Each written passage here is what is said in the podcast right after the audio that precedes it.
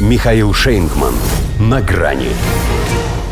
Быстрее, выше, сильнее, врозь. США готовят играм в Пекине бойкот лайт. Здравствуйте. На грани. Журналистам пришлось спрашивать его об этом дважды, с интервалом в пару дней.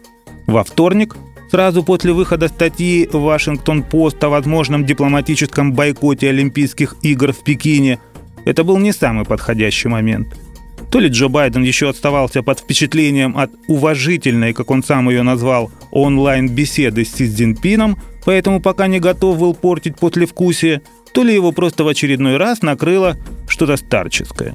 Но когда у него поинтересовались о том, отправит ли Белый дом в Китай официальную делегацию, он в стиле Людовика XIV ответил «Я – делегация».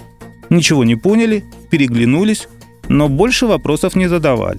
Знают потому, что в такие минуты уже бесполезно. Зато в четверг он вознаградил всех за терпение, выразился более развернуто, хотя по-прежнему неопределенно. Мы, сказал, рассматриваем эту идею. Впрочем, все и сами догадываются, что нет дыма без олимпийского огня. А олимпийский огонь без представителей американской власти очень даже возможен.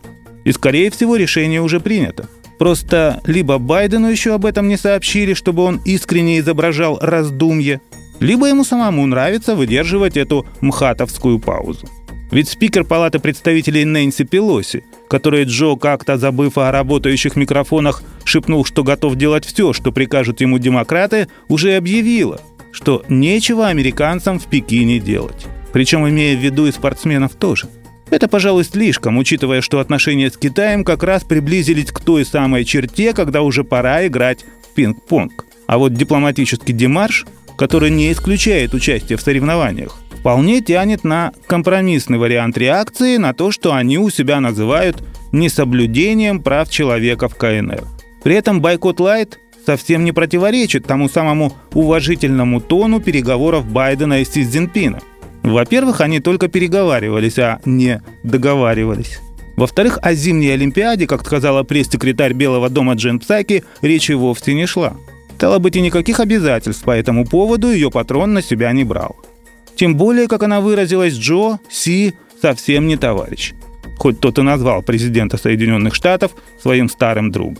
Сама атмосфера спортивного праздника его, судя по всему, тоже не особо волнует, если он даже в бесконечно преданную Японию жену отправил.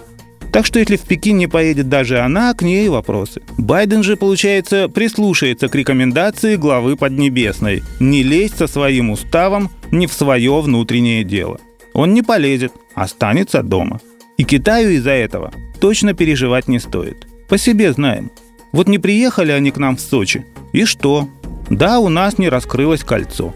Зато через месяц, когда мы вернули Крым, у них оно сжалось.